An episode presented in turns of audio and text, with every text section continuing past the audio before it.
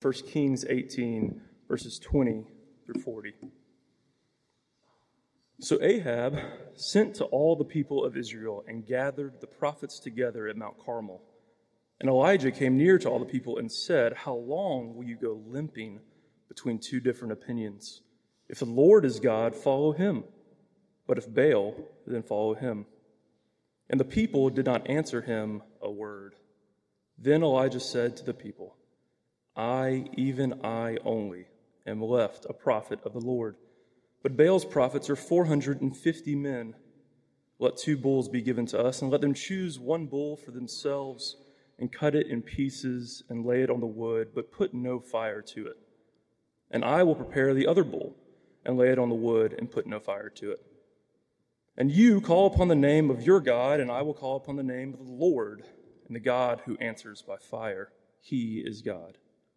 And all the people answered, It is well spoken.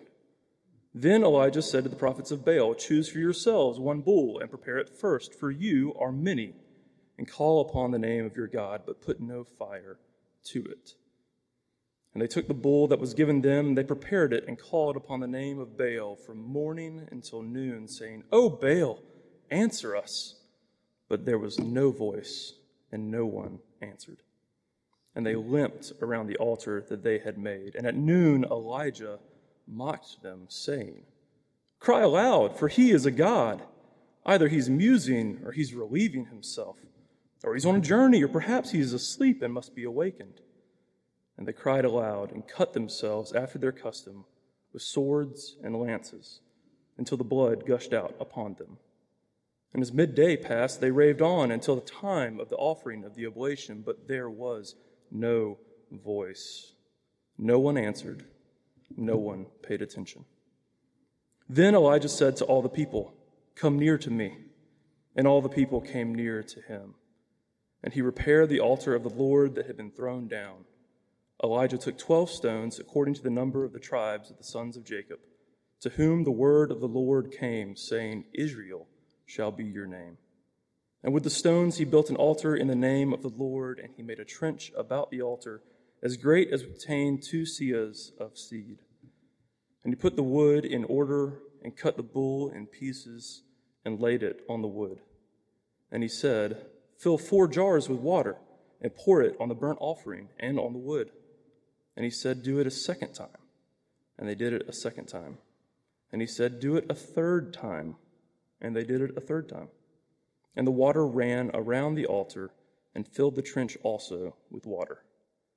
And at the time of the offering of the oblation, Elijah the prophet came near and said, O Lord, God of Abraham, Isaac, and Israel, let it be known this day that you are God in Israel, and that I am your servant, and that I have done all these things at your word. Answer me, O Lord, answer me, that this people may know that you, O Lord, are God and that you have turned their hearts back.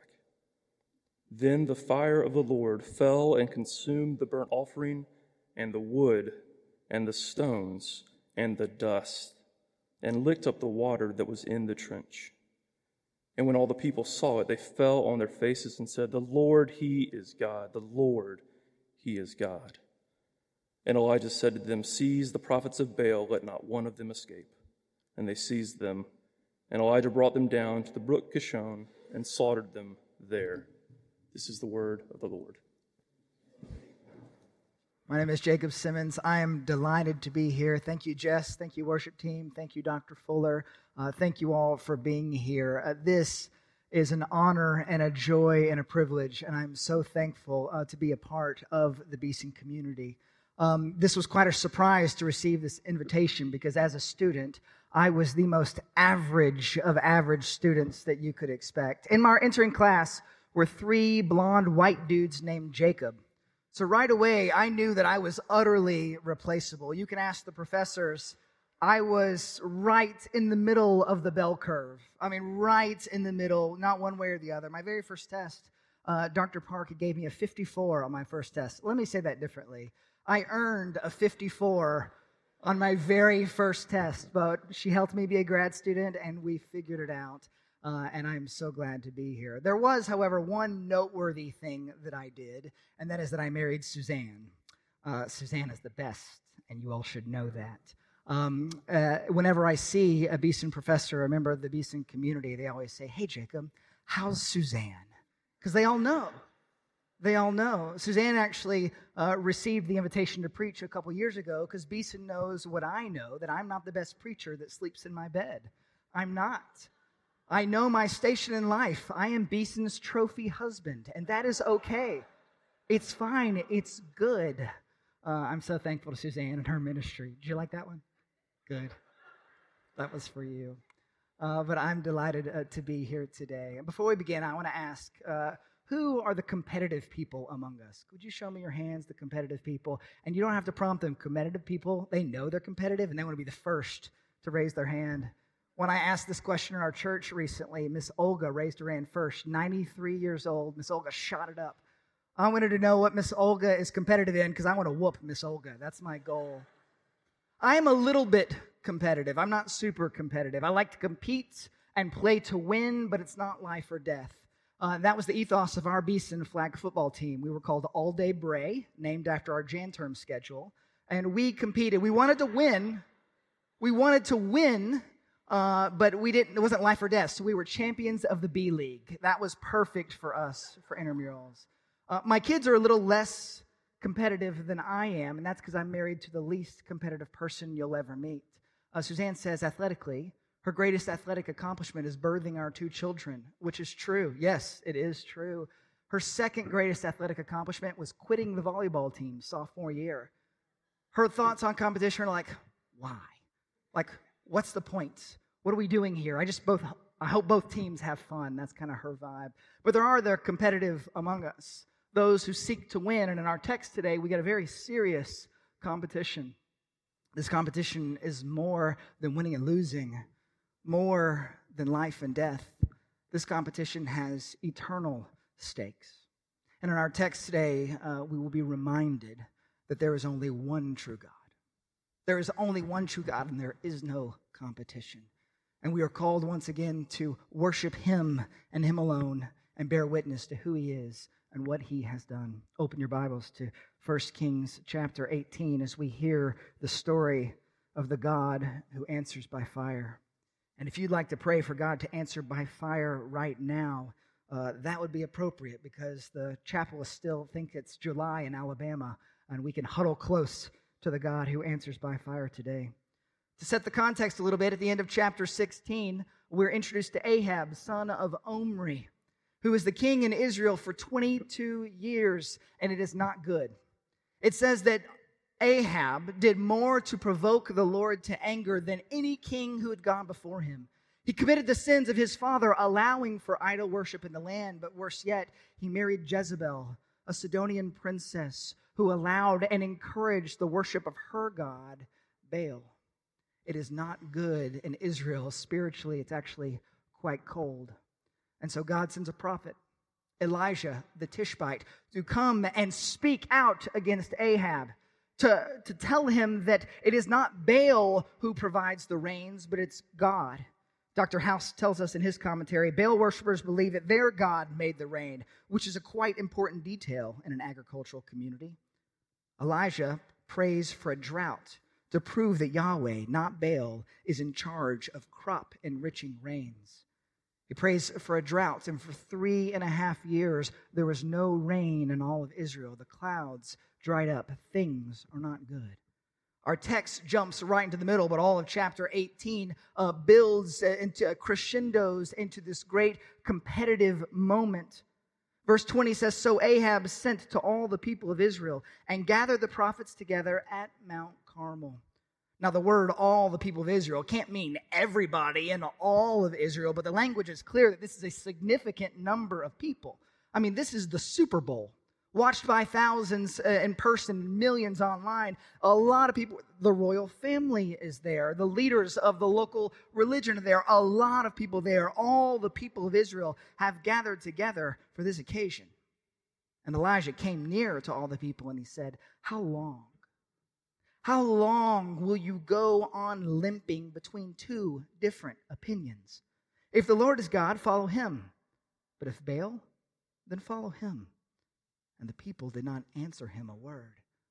they had nothing to say.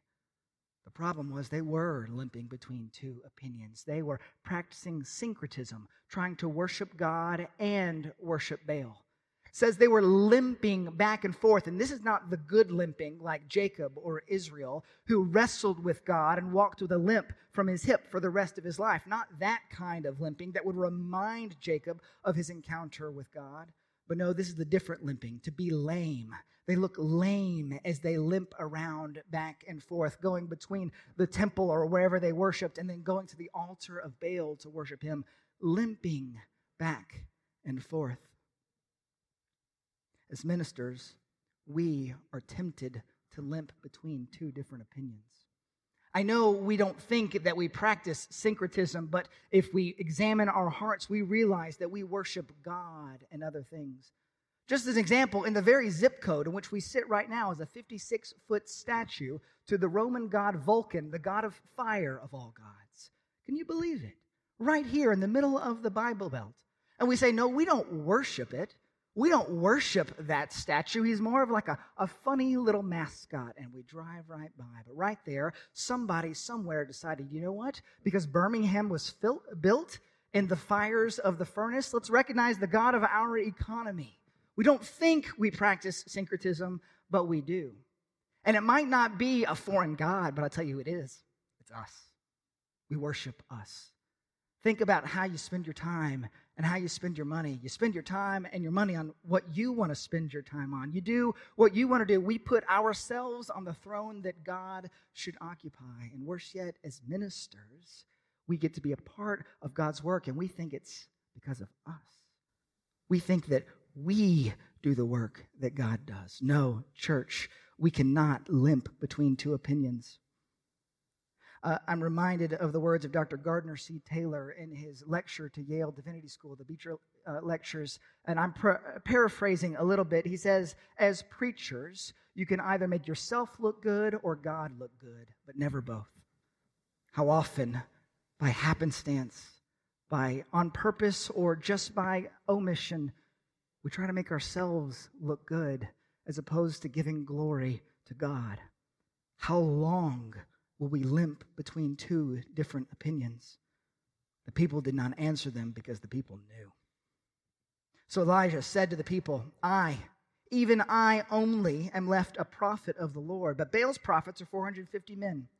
So let two bulls be given to us, and let them choose one bull for themselves, and cut it in pieces, and lay on the wood, but put no fire to it and I will prepare the other bull and lay it on the wood and put no fire to it. And you call upon the name of your God, and I will call upon the name of Yahweh, the Lord, the God who answers by fire. He is God. The God who answers by fire, he is God. And all the people said, Sounds good. It's well spoken. We know the rules of the game now. Finally, we're going to get a little bit of clarity in this situation. So Elijah said to the prophets of Baal, Choose for yourselves one bull and prepare it first, for you are many, and call upon the name, uh, for you are many. Call upon the name of your God and put no fire to it.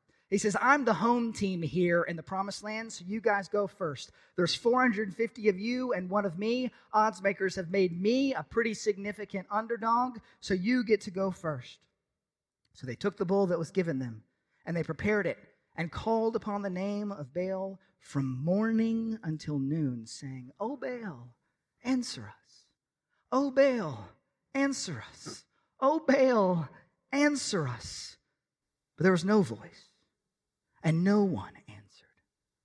From morning until noon, hours and hours. How long did they call out before they started to get a little bit embarrassed, I wonder? Calling out over and over and over again. And it says they limped around the altar that they had made. And that word limp is the same one that Elijah has called them on. The same word to show all the people of Israel watching this is what you look like when you worship another God. This is what you look like limping around. It might say dancing, but the word is the same. You look lame. You look ridiculous, quite honest. And so Elijah starts to speak up, starts a little trash talk This is Michael Jordan, Gary Payton, Kevin Garnett levels of trash talk, starts making jokes. And let me tell you, as a person who's been adjacent to the comedy community for a number of years now, I love the jokes. I love it. We, we read this when he mocks them and cries aloud. This is not coarse joking, as the New Testament would say, but this is part of the powers of persuasion to demonstrate to all of Israel what exactly is happening here. He starts to mock them. I love that before we get to the divine barbecue, Elijah starts with a roast. I love it. I love it. Cry aloud. For he's a God, is he not? Speak up. Cry aloud. Is he musing? Is your God off thinking somewhere? Is he wandering in the garden just considering things? Or is he in the bathroom? Is he in the potty? He works blue, Elijah does. He works blue, a little potty humor here. Me and my six year old, we're all on board this. He's teasing, he's making fun, he's embarrassing them as he should. Is he relieving himself? Is he on a journey? Did he go somewhere without you? Did he forget about you? Maybe he's asleep. Wake him up. Cry louder. Be louder. Let's hear it. All 450 of you, let's hear it. And they cried aloud and they cut themselves after their custom with swords and lances until the blood gushed out upon them. And I'll be honest, it's giving embarrassing right now. It's giving desperate. It's a little cringe, if I'm honest. How far are they going to go, cutting themselves, hoping that their God would pay attention to them because of the ways in which they've punished themselves? It says they go on as midday passed. So we've been at this for hours. They raved on in this prophetic like trance, on and on until the time of the offering of the oblation. The clock is ticking. It's almost zero. But there was no voice. No one answered. No one paid attention. And in this last phrase, I wonder if this isn't just Baal not paying attention, but the crowd around. No one cares anymore. Because Baal is not God. Caesar is not God. Money is not God. Fame is not God. Success is not God. Luck is not God. Ministry is not God. Church is not God. We are not God. And if we look to any of those things to save us, we are lost. There is only one true God. So Elijah says to all the people, Hey, come here, get close. And all the people came near to him. And he repaired the altar of the Lord that had been thrown down. Elijah took 12 stones according to the number of the tribes of the sons of Jacob, to whom the word of the Lord came, saying, Israel shall be your God. And when with the stones he built an altar in the name of the Lord the altar which had been destroyed by the prophets of Baal and those who promoted that Canaanite worship. The altar had been destroyed, but Elijah repairs it. We don't know what it looks like exactly. Maybe it looks like the altar that Moses built in Exodus chapter 20 after he was up on Mount Sinai and he was given the law of the land, the unadorned altar with no carvings, no images, but something that would allow them to focus solely on God. It says there were 12 stones, so it, maybe it reminded them of the monument at Gilgal that Joshua built. After they grabbed 12 stones from the, the Jordan River when it was dried up so that all of Israel could enter into the promised land.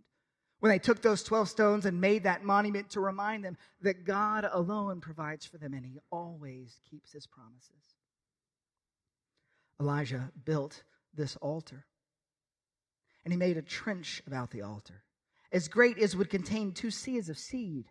And he put the wood in order and cut the bull in pieces and laid it on the wood. And he said, Fill four jars with water and put it on the burnt offering and on the wood. And he said, Do it a second time. And they did it a second time. And he said, Do it a third time. And they did it a third time. And the water ran around the altar and filled the trench also with water. I should remind you that this is in the middle of a drought. You know some people were angry. You know they were mad. That's precious water. We don't have a lot of that. And you're just pouring it on top of the altar. This is Elijah showing off.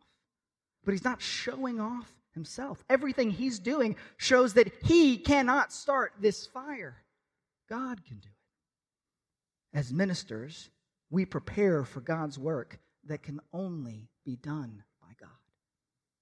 We prepare for God's work that can only be done by God. I'll tell you this I don't know a better illustration in Scripture for sermon preparation than this right here. Because we work, we prepare, we parse our Greek and our Hebrew, we write, we pray, we fashion. But if we think our words are going to transform anybody, we're mistaken. We're lost. We don't do it. In your counseling, in your preaching, in your teaching, in your serving, there is nothing you can do to save people. There is nothing you can do to transform people. Only God can do it. Let us not dare for a moment believe that it's us who's doing the work. No, God alone does it. So let us set up our lives and our ministry in a way that completely depends on God and not on our own strength. Let's show off a little bit. After the altar had been built and the everything is set up at verse 36 at the time of the offering the oblation as the time clock is ticking down elijah the prophet came near and said o lord god of abraham isaac and israel let it be known this day that you are god in israel and that i am your servant and that i've done all these things at your word answer me o lord Answer me, that this people may know that you, O Lord, are God, and that you have turned their hearts back. Answer me, Lord, for two reasons. One, so that we know that you alone are God, and two, so that we are reminded that it's not too late to repent. It's not too late to turn back. It's not too late to repent from our Baal worship, from our idol worship, from our syncretism, from giving glory and honor to anything that is not you. It's not too late. Answer us Answer me, O Lord. And in verse 38, then the fire of the Lord fell. The fire of the Lord fell and it consumed the burnt offering that was offered to the Lord. It consumed the bull and then it consumed the wood and it consumed the stones and the dust. I didn't know fire could do that burning stones, burning ashes itself. God is showing off this is not a regular fire, this is a divine and holy fire there for all of Israel to see that there is only one God, and He is the God who answers by fire. As ministers, we serve the God who answers by fire. We serve the one who hears our prayers and responds to us and shows us that He alone is God and that it is not too late to repent. The fire fell and it licked up the water that was in the trench. Water itself is burning. God is showing off. And when all the people saw it, they fell on their faces and said, The Lord, He is God. The Lord, He is God. We worship the God who answers by fire. But what was true on this day on Mount Carmel is true for us today because he didn't just pour out fire there and there only, but in Acts chapter 2, when all were gathered together, uh, the Holy Spirit was poured out. On the day of Pentecost arrived, they were together in one place, and suddenly there came from heaven a sound like a mighty rushing wind, and it filled the entire house where they were sitting and divided tongues as of fire appeared to them and rested on each one of them. And they were filled with the Holy Spirit and began to speak in other tongues as the Spirit gave them utterance. The fire from heaven fell in the person and work of the Holy Spirit. We see the picture here. The fire still falls, and it looks like the Holy Spirit. It looks like love and joy and peace and patience and kindness and goodness and faithfulness and gentleness and self control. Church, this is how we win. This is the competition by loving others enough to point back to God so that everybody can see that He alone is God. So, what do we do with this? What do we do with the fire that has fallen from heaven? As Paul says to Timothy, you fan the flame. Fan the flame of the gift of God which is in you through the laying on of hands. For God gave us a spirit not of fear, but of power and love and self control we have access to this same fire through the Holy Spirit. And we serve that God. After this, Elijah says, Seize the prophets of Baal, let not one of them escape. And they seized him, and Elijah brought them down to the brook Kishon and slaughtered them there. Effectively, this is the Vince Carter. I mean, it's over. It's over. There's nothing left. And you guys, there's punishment for your sins. For years, those who had who had led the people of Israel astray, who had told them that you can worship any God you want to, they experienced the judgment. They experienced the punishment. They got what they deserved. So I want to ask how did Elijah know to do this? This is bold. This takes some intestinal fortitude that I don't know that I have. This takes guts. How did he know? Well, if you look back in chapter 17, after Elijah prays for a drought, it says the Lord took him. He went and lived by the brook Cherith. I'm in verse 5 that is east of the Jordan, and the ravens brought him bread and meat in the morning, and bread and meat in the evening, and he drank from the brook. For over three years, this prophet Elijah sat in the wilderness and waited on the Lord.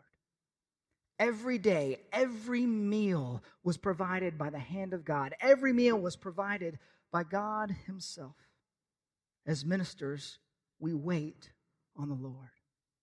How do we how do we prepare for this Mount Carmel experience right now, each and every day? How do we fan the flame in right now? We wait on the Lord.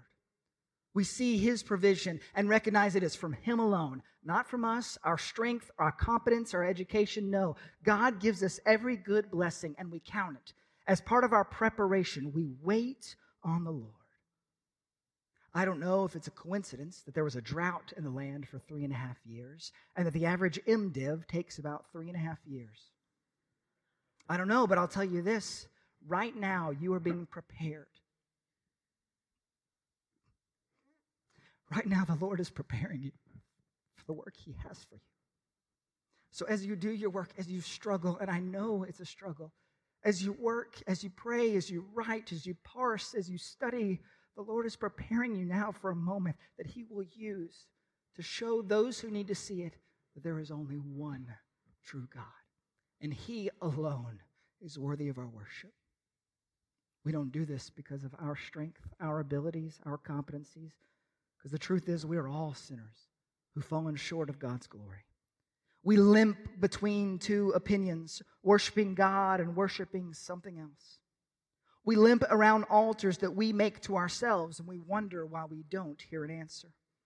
We are prideful and arrogant, greedy and selfish, angry and lustful. We are sinners who deserve death. We deserve the slaughter at the brook Kishon. And yet, God sent a new and better prophet, not to call on God to consume the sacrifice, but who became the sacrifice himself. God said, Come near to me. And he sent his son Jesus, the Emmanuel, to be the sacrifice that would cover the sins of his people. We don't have to have our blood gush out to get his attention, but Jesus has had his blood poured out on the cross to show us how much he loves us. The altar at Carmel points us to the cross at Calvary, where the witnesses respond with full affirmation at Carmel, the people said, The Lord, He is God. The Lord, He is God. And at Calvary, the centurion pronounced, Truly, this was the Son of God.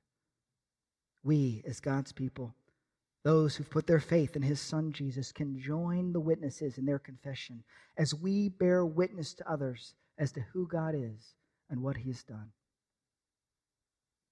We take part in the great Risus Paschalis, the great Easter laugh, the greatest joke ever told. Because on that Friday, on that Good Friday, when the tomb was sealed, the enemy thought he had won. But on Easter Sunday, the good news was declared that the tomb was empty, that Jesus had risen from the grave. And, church, we can laugh and laugh and laugh and say, Death, where is your victory? Death, where is your sting?